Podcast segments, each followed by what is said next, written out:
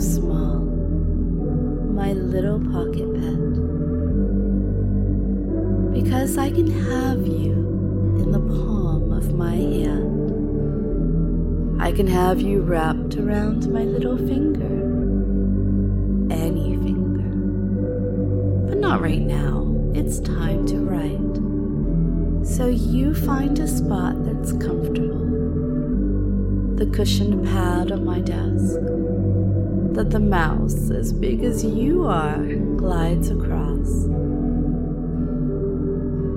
The cushioned pad that supports my wrist supports you. I suppose it feels like the floor at a gymnasium, or maybe a yoga mat. I like having you close. I like knowing you're somewhere safe, nearby.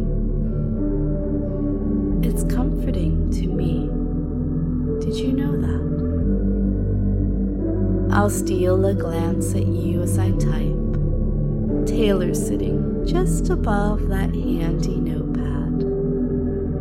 The click clack of keys is comforting too.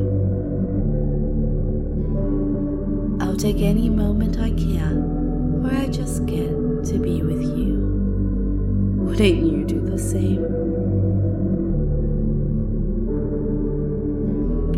Because a relaxed, loose, and easy time together with nothing to fret or worry about is a wonderful time to declutter one's mind and allow creativity to blossom.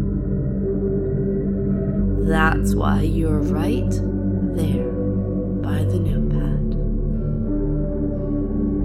When a thought threatens to break that growing, flowering creativity, like a choking, invasive vine. It can be added to that notepad and forgotten.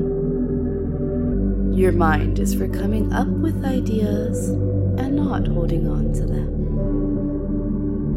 You never have to work at holding on to any thoughts. I've nestled the important ones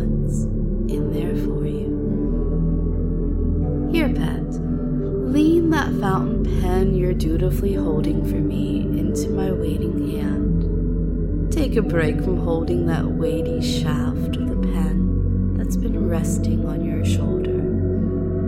Hold tight.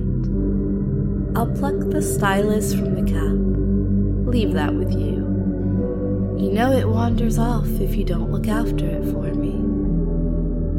You can watch as I scribble down whatever passing thought was interrupting me. An errand that needs run, something that needs to be researched, a filthy thought that needs to be explored. With my blend of shorthand and half remembered cursive, you might not be able to read it, especially upside down.